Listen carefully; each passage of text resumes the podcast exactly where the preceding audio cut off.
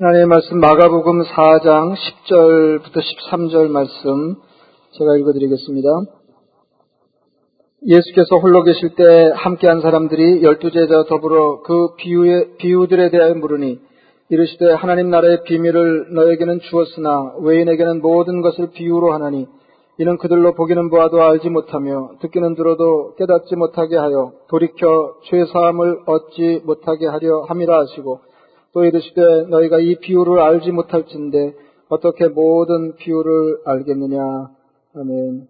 그 오늘은 그 제가 시를 하나 읽어드리려고 그러는데 오래간만에 시를 하나 읽어드리려고 그러는데 예, 요상한 시를 읽어드리겠습니다. 아, 그, 그 이상이라고 하는 이제, 예, 이제 항천에서는 천재신 예, 이렇게 어, 평가하는 어, 그 이상의 시 중에 오감도 시 제1호라는 제목의 시를 예, 읽어드리겠습니다. 이제 오감도는 짐작하시겠습니다만 아시겠습니다만 이제 조감도의 변형인데 조감도는 새가 어, 이렇게 내려다본 이제 그림이라는 뜻일 텐데 오감도는 까마귀가 어, 위에서 내려다본 어, 그림이라 이제 그런 어, 말입니다. 까마귀가 내려다본 광경, 어, 그러니까 벌써 분위기가 심상치 않죠. 옛 글투를 일부 요새 말투로 바꾸어서 어, 읽어드리겠습니다. 13인의 아이가 도로로 질주, 원래는 이제 13인의 아해가 이렇게 되는데 13인의 아이가 도로로 질주하오, 길은 막다른 길이 적당하오, 제1의 아이가 무섭다고 그리오, 제2의 아이도 무섭다고 그리오, 제3의 아이도 무섭다고 그리오, 제4의 아이도 무섭다고 그려. 제 5의 아이도 무섭다고 그려. 제 6의 아이도 무섭다고 그려. 제 7의 아이도 무섭다고 그려. 제 8의 아이도 무섭다고 그려. 제 9의 아이도 무섭다고 그려. 제 10의 아이도 무섭다고 그려. 뭐 이쯤 되면은 여러분들 무서우실 텐데 몇 개 안 남았습니다. 예, 제 11의 아이도 무섭다고 그려. 제 12의 아이도 무섭다고 그려. 제 13의 아이도 무섭다고 그려. 13인의 아이는 무서운 아이와 무서워하는 아이와 그렇게뿐이 모였소. 다른 사정은 없는 것이 차라리 나았소. 그 중에 1인의 아이가 무서운 아이라도 줬소. 그 중에 2인의 아이가 무서운 아이라도 줬소. 그 중에 2인의 아이가 무서워하는 아이라도 줬소. 그 중에 1인의 아이가 무서워하는 아이라도 줬소. 길은 뚫린 골목이라도 적당하오. 13인의 아이가 도로로 질주하지 아니하여도 좋소. 그렇습니다.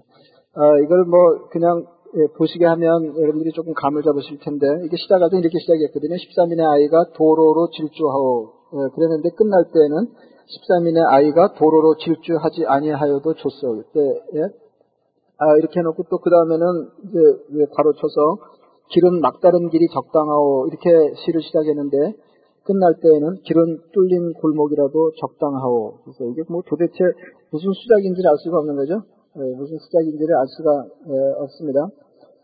오감도는 원래 이제 신문에 연재할 때 30회 연작시로 어, 계획이 됐던 건데 어, 독자들의 항의가 빗발쳐서 예, 15회에 중단됐다고 합니다.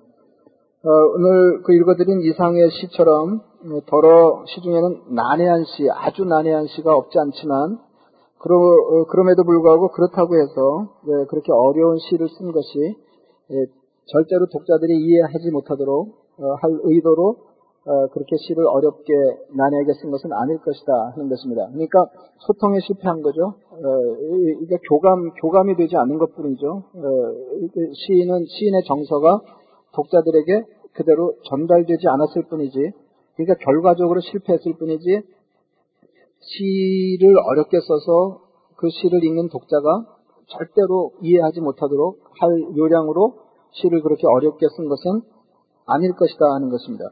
네, 오늘은 예수님에 관해서 그 비슷한 이야기를 해보겠습니다. 예수님은 비유를 사용하 말씀하시기를 좋아하셨. 특히 이제 하나님 나라 비밀을 설교하실 때에는 흔히 예, 비유의 형식으로 예, 말씀을 전하시기를 좋아하셨습니다. 마태복음 13장은 여러분 아시는 것처럼 하나님의 나라 비유로 가득 차 있습니다. 주님이 무리를 대상으로 비유의 말씀을 행하시고 물러나 제자들과 함께 계실 때 제자들은 더러 그 비유에 대해서 예, 묻고는 하였습니다. 오늘 본문도 그런 상황이었습니다. 그런데 주님께서 질문을 받으시고 얼른 이해하기 어려운 말씀을 하셨어요. 오늘 비유가 무슨 뜻입니까? 그 비유의 뜻을 우리에게 설명해 주시길 바랍니다. 이런 요청을 받았을 때 예, 주님께서 뭐라고 그러셨냐면 하나님 나라의 비밀을 너희에게는 주었으나 외인에게는 모든 것을 비유로 하나니 이는 그들로 보기는 보아도 알지 못하며 듣기는 들어도 깨닫지 못하게 하여 돌이켜 죄 사함을 얻지 못하게 하려 함이라 하는 것입니다. 그러니까 하나님 나라 비밀을 설파하기 위해서 어, 비유의 말씀을 전하는 것이 전하는 것이 바깥 사람들에게 대해서는 어, 보기는 보아도 알지 못하며 듣기는 들어도 깨닫지 못하게 하여 돌이켜 죄 사함을 얻지 못하게 하려 합니다. 아, 그러니까 얼른 이해하기 어려운 말씀을 하셨습니다. 이 말씀은 구약으로 건너가서 이사야가 선지자로 하나님의 부르심을 받는 장면에 하나님께서 하신 말씀을 연상하게 합니다. 내가 주의 목소리를 들으니 주께서 이르시되 내가 누구를 보내며 누가 우리를 위하여 갈고 하시니 그때 내가 이르되 내가 여기 있나이다 나를 보내소서 하였더니 여호와께서 이르시되 가서 이 백성에게 이르기를 너희가 듣기는 들어도 깨닫지 못할 것이요 보기는 보아도 알지 못하리라 하여 이 백성의 마음을 둔하게 하며 그들의 귀가 막히고 그들의 눈이 감기게 하라 염려하건대 그들이 눈으로 보고 귀로 듣고 마음으로 깨닫고 다시 돌아와 고침을 받을까 하노라 하는 것입니다. 에, 그러니까 정말로 유상하죠. 유상하죠. 에, 그러니까 하나 님께서 하나님의 뜻을 백성에게 전하시기 위해서 누가 가면 좋을까 그랬을 때 이사야가 나서서 말하기를 내가 여기 있나이다 나를 보내소서 이제 그랬단 말이죠. 그럴 때 주님께서 어, 주님께서 이, 이, 그 이사야를 하나님의 백성들에게 이스라엘 사람들에게 파송하시면서 예, 하신 말씀이 하신 말씀이 깨닫지 못하게 하려고 어, 말씀을 전하게 하신다 하는 이제 그런 말씀입니다. 어, 너무 이상하잖아요. 보통은 말씀을 전하는 목적이 예, 백성으로 하나님의 뜻을 알게 하고 그래서 돌이켜서 주의 삶을 받고 하나님의 품으로 다시 돌아오게 하기 위해서 어, 선지자를 보내 말씀을 전하시는 건데 선지자를 보내는 까닭이 까닭이 백성이 들어도 깨닫지 못하고 죄로부터 돌이키지 못하도록 하기 위해서 에, 너를 파송한다 어, 이런 말씀이 도무지 이해하기가 어렵다 그 말씀입니다. 한편으로 주님은 비유로 말씀하시는 까닭을 이렇게 밝히셨습니다. 이제 앞에 그 비유로 말씀하신 까닭 그 하나는 듣기는 들어도 깨닫지 못하도록 하기 위해서 어, 비유로 말씀을 전하신다 이렇게 말씀하셨는데 또 한편으로는 이런 말씀을 하죠. 마태복음 13장 34절 말씀입니다. 어, 예수께서 이 모든 것을 비유로 말씀하시고 비유가 아니면 아무것도 말씀하지 아니하셨으니 이는 선지자를 통하여 말씀하신 바 내가 입을 열어 비유로 말하고 상세부터 감춘 것들을 드러내리라 함을 이루려 하십니다. 했습니다. 그러니까 앞에서는 예, 주님께서 듣는 사람들이 깨닫지 못하게 하시려고 비유를 사용하신다 그렇게 말씀하셨는데 여기서는 창세부터 감추인 비밀을 드러내시려고 예, 비유로 말씀하신다 예, 그렇게 말씀합니다. 그러니까 이게 둘 다 주님의 말씀인데 그러면 이게 어느 걸 우리가 취하고 어느 걸 버려야 되냐 그거죠.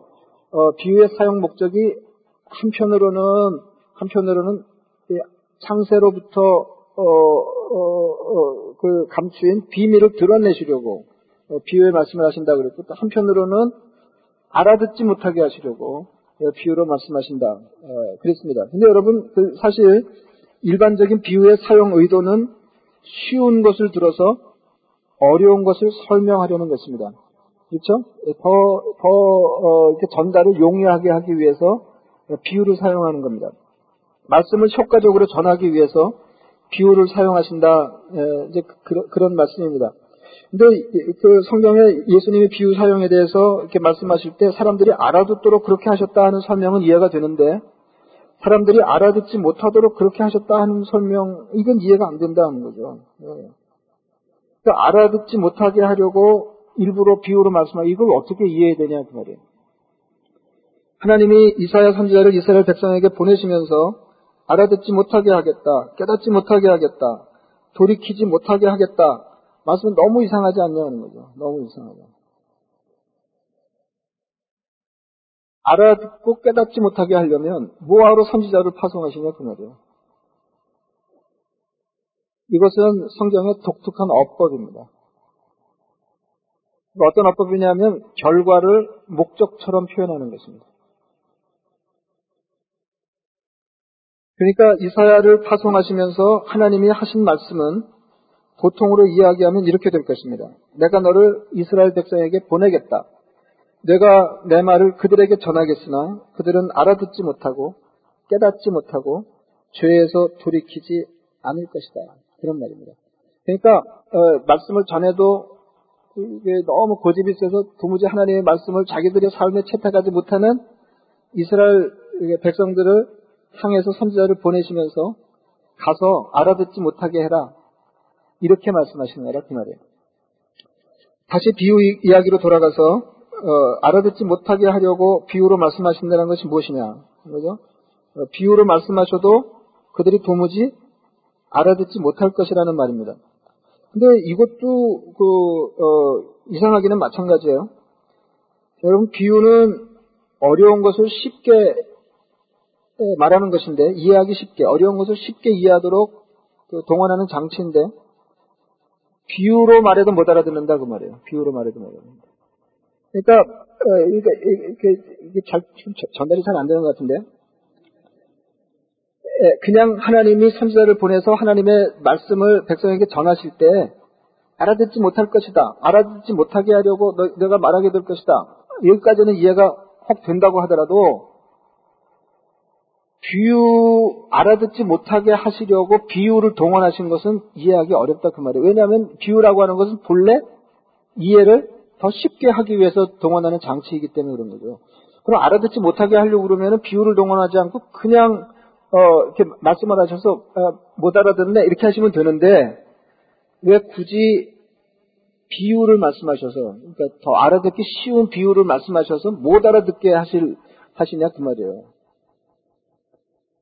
지금 여기까지 따라오시는 거죠? 예, 뭐 알아듣고 못 알아듣고 그러니까 이게 뭐 도대체 예, 예, 그 예. 이게 무슨 말이냐면 이게 무슨 말이냐면 내가 아까 그 말씀드렸잖아요. 예, 이, 그 결과를 목적처럼 표현하는 어법이 있다 그런 말씀을 드렸어요. 어? 그럼 조금 이해가 되시죠? 그거는 예, 그런 어법이 있다 그렇게 말씀드렸어요. 그, 그 어법을 어, 참고해서 주님의 비유 사용의 의도를 다시 말씀드리면 이게 무슨 말이냐면 못 알아들을 사람들은 쉽게 말하면 더 못 알아들어 그 말이에요. 예? 그러니까, 그러니까 못 알아들을 사람이 있어요. 알아듣는 사람이 있고 못 알아듣는 사람인데 못 알아듣는 사람들은 못 알아듣는데 알아들으라고 어떤 사람이 알아들으라고 선명하게 이해하도록 비유를 동원해서 얘기하면 쉽게 말한 거죠. 더 못 알아들어 그런 말입니다. 제자들에게는 더 잘 이해되도록 바깥 사람들에게는 이해하지 못하도록 비유로 말씀하셨다는 겁니다. 근데 이렇게 한 것도 이거, 이거를 그냥 평생 언어로 고치면 어떻게 되냐면 비유를 말하면 예수님의 제자들은 더 잘 알아듣고 바깥 사람들은 그래도 못 알아듣는다 그 말이에요. 내부자는 주님의 말씀을 알아듣고 외부자는 주님의 말씀을 알아듣지 못합니다. 외부자에게는 말씀을 깨닫게 하는 더 쉬운 방법도 쓸모가 없다 그 말입니다. 그래서 주님의 말씀을 알아듣기 위해서는 믿음을 가지고 주님 안에 있는 것이 중요합니다. 주님을 믿으면 말씀이 들리고 말씀이 이해가 된다 그 말이에요. 요한복음 8장 31절 말씀이 아주 묘합니다. 예수께서 자기를 믿은 유대인들에게 이르시되 예수께서 자기를 믿은 유대인들에게 이르시되 너희가 내 말에 거하면 참으로 내 제자가 되고 진리를 알지니 진리가 너희를 자유롭게 하리라. 예수를 믿는 사람들에게 말씀하셨습니다. 너희가 내 말에 거하면, 너희가 내 말을 따라 살면, 예수를 믿고 말씀대로 살면 내 제자가 되고, 믿음으로 말씀을 살아내면 그때 비로소 진리를 알게 된다는 겁니다. 진리가, 그 진리가 너희를 자유롭게 할 것이다. 믿고 살면 알게 된다 그 말이에요. 믿어야 알게 됩니다. 믿어야. 믿음으로 주님을 따르는 내부자가 되는 것이 말씀 이해의 조건입니다. 적어도 이 본문이 말하는 바는 알면 살게 된다는 말이 아니에요. 보통은 알아야 살 거 아니겠어요. 보통. 근데 오늘 본, 이, 이 요한복음 8장 31절 이하의 말씀은 그런 말씀이 아니에요. 믿고 살면 선명하게 알게 된다 그 말이에요. 중세의 철학자이며 신학자인 안셀무스는 이렇게 말했습니다. 나는 알기 위하여 믿는다. 이 안셀무스가 굉장한 지성입니다. 중세 지성이거든요. 굉장한 사람입니다. 근데 이, 이, 이 사람이 나는 알기 위하여 믿는다. 굉장한 통찰이죠. 나는 알기 위하여 믿는다. 안셀무스는 어, 그, 이 어거스틴 전통에서 있는 사람인데 이 어거스틴이 굉장한 인물이거든요. 어, 거스틴이 어거스틴이 굉장한 인물인데 이 어거스틴 어이그 어, 거스틴이 어느 정도로 대단하냐면은 그 옛날 사람인데도 불구하고 지금 지금부터 뭐 한 1600년 전 이렇게 그때 사람인데도 불구하고 어 이게 신학자들이 신학을 거론할 때 어거스틴을 빼놓고 얘기하기가 어려울 정도로 대단한 사람입니다.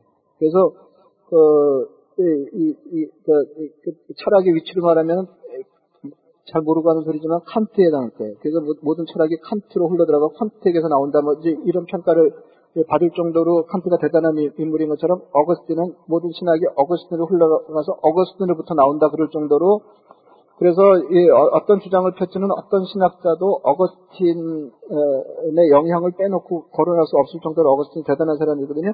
근데 이 어거스틴의 신앙 정통 중에 가장 가장 아니지만 중요한 게 뭐냐면 믿음을 믿음을 어, 전제로 이성을 추구하는 것입니다. 그래서 요, 요 대목은 저하고 아주 꼭, 꼭 맞았다는, 예, 예. 그래가지고, 어, 이, 저, 이, 그, 안, 안셀무스, 어거스틴, 그 다음에 중세 안셀무스, 예, 그리고 거의 천 년이 지나서, 그리고 허봉기가 있다는 거 아니에요? 아니, 제가 다른 데 가서 얘기하면 웃지만은 여러분이 웃으면 그게 민망하잖아요. 예. 그래서 이제 거의 천년이 지나서 허봉기는 서도가 코 고는 곳 소리에서 예, 아무도 이렇게 말하는 이게 다른 사람이 이렇게 얘기해야 되는데 이제 아무도 그렇게 말해주는 사람이 없기 때문에 제가 그냥 하는 거예요. 거의 천년이 지나서 허봉기는 사도가 코 고는 소리에서 기독교 신앙에 대해 이렇게 말한 바 있다 하는 거죠. 밖에서는 안이 들여다 보이지 않는 별세계라. 그런 건지 모르셨죠? 이게 어거스틴의 전통에서 있는 건지 모르겠죠. 안에서는, 아, 그러니까 밖에서는 안이 들여다 보이지 않는 별세 이게 기독교 신앙이에요. 그러니까 외부자는 기독교에 대해서 정확하게 간파할 수가 없다 그 말입니다. 바울은 고린도 교회에 이렇게 편지하였습니다. 십자가의 도가 멸망하는 자들에게는 미련한 것이요 구원을 받는 우리에게는 하나님의 능력이라. 십자가의 도가 굉장한 거잖아요. 굉장한 거죠. 그러나 미련, 멸망하는 자들에게는 이게 그냥 아무것도 아닌 게 아니라 미련한 것이고 구원을 받는 우리에게는 하나님의 능력이라.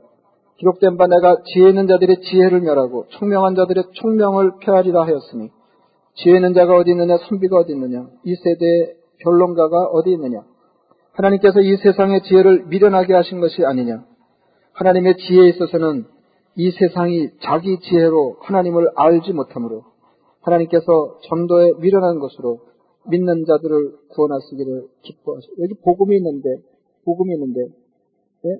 외부자가 되어서 복음을 믿지 못하면 복음은 한낱 어리석은 것입니다. 미련한 것입니다. 그러나 믿음이 있으면 믿음이 있으면 믿음이 있으면 믿음이 있으면 복음은 하나님의 능력이요 하나님의 지혜인 것입니다. 믿음이 있어야 복음을 하나님의 능력으로 이해하는 지혜자가 될 수 있습니다. 그러니까 우리가 복음, 복음을, 복음을 받아들여서 하나님의 자녀가 되는 건데 믿음이 필요한 것은 물론이고 그렇게 구원받아 하나님의 자녀가 된 사람들이 하나님의 세계를 더 말씀, 말씀에 의거해서 더 깊이 알고, 어, 이, 그 하나님의 세계에 걸맞는 사람, 어, 그러니까 다음 단계 신앙인이 되기 위해서 그때에도 믿음이 대단히 중요하다. 믿음의 시각이 대단히 중요하다.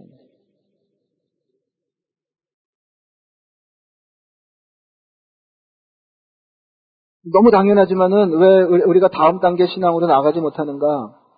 왜 이렇게 수십 년 신앙생활을 하는데 이렇게 앞에 뭐 무슨 막이 하나 낀 것처럼 이 신앙생활이 이렇게 힘이 안 가?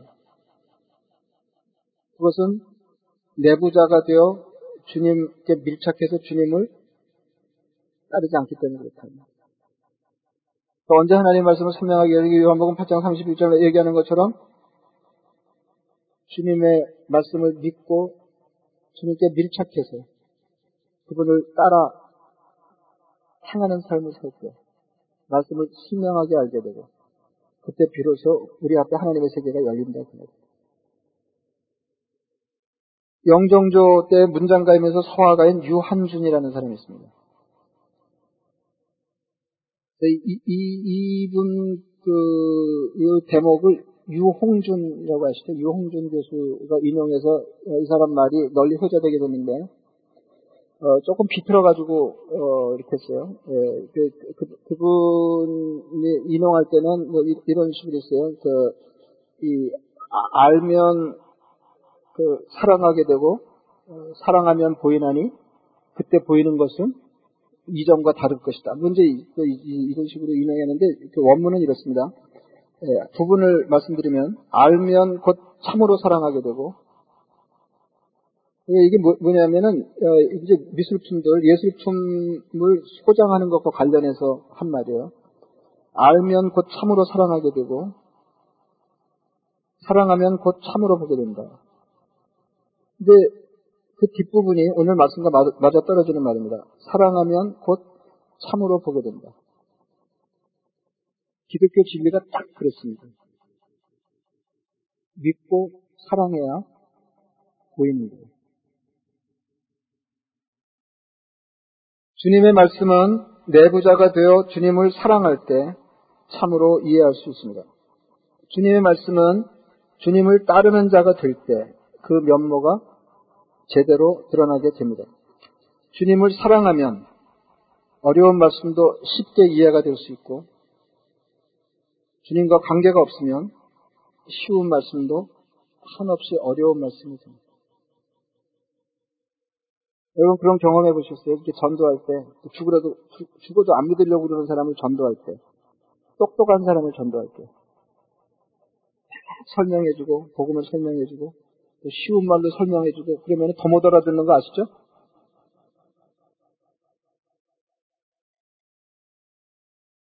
여러분 여기 지금 주님께서 비유로 말씀하시면서 너희들에게는 모든 것이 열려 있지만은 바깥 사람들에게는 알아듣지 못하게 하려고 내가 비유를 말한다. 근데 여러분 세상적인 기준으로 보면 바깥 사람들이 훨씬 여기 지금 이 내부자들이 누구냐면 주로 갈릴리 사람들이에요. 그 세, 상 기준으로 보면 사회적으로 그저 그런 사람들이거든요. 그리고 정말로 똑똑한 사람들, 빼어난 사람들, 걸출한 인물은 다 예루살렘에 있었어요. 근데 주님 말씀이 뭐냐면 내가 이 말하면 너희들은 알아듣고 그 사람들은 못 알아들을 걸 그, 그거거든요. 그러면 세, 상의 지적으로 보나 지성, 지성의 정도로 보면 그 사람들이 알아듣고 제자들이 못 알아들어야 되는데 하나님의 말씀은 그런 게 아니라 그 말이에요. 그러면 그 차이가 뭐예요? 하나는 내부자, 하나는 외부자다 하는 거죠. 하나는 주님을 따르려고 어떻게든지 주님을 믿으려고 어떻게든지 주님을 추종해서 제자가 되려고 하는 사람들이고 나머지는 어떻게든지 배쳐가면서 어, 주님을 자기 삶에서 몰아내려는 사람들이에요. 그 차이거든요. 그래서 우리가 예수님을 받아들이고 예수님을 믿으려 하고 예수님을 사랑하고 주님의 말씀을 따라 살며 그러니까 충실한 내부자가 되며 이제까지 이해되지 않던 하나님의 말씀들이 이해되기 시작한다. 그래서 하나님의 더 깊숙한 세계를 이 땅에서 경험하게 된다. 그런 말이죠. 그렇지 않고 예수 바깥에 있는 사람들은 아무리 얘기를 해도 쉬운 말을 해도 더 점점 더 알아듣기 어렵게 된다. 그래서 하나님의 세계에 더 근접하려면, 더 깊어지려면, 믿어야 돼요, 믿어야 돼요. 믿고, 주님 믿고 싶습니다. 나의 믿음 없는 것을 도와주소서. 그리고 주님을 사랑하고, 말씀대로 살 때, 그 말씀이 우리를 자유롭게 하는 것을 경험하게 될 것입니다. 말씀을 생각하시면서 기도하겠습니다.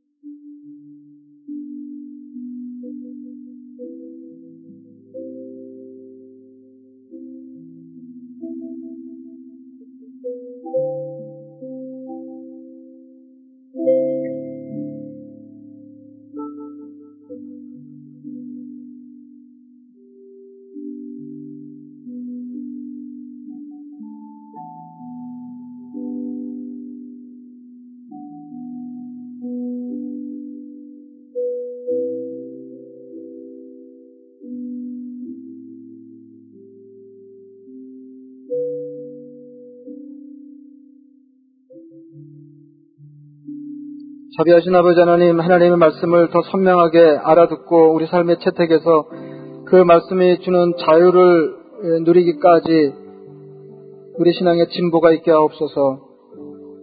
아버지 하나님, 주님을 더 잘 믿게 하옵소서. 모험적인 믿음으로 주님의 말씀을 우리 삶에 적용하게 하옵소서. 그 이전에 보이지 않던 하나님의 세계가 보이게, 이전에 깨달아지지 않던 하나님의 말씀이 선명하게 우리를 감동시키는 것을 경험하게 하여 주시옵소서. 예수님 이름으로 기도드리옵나이다. 아멘.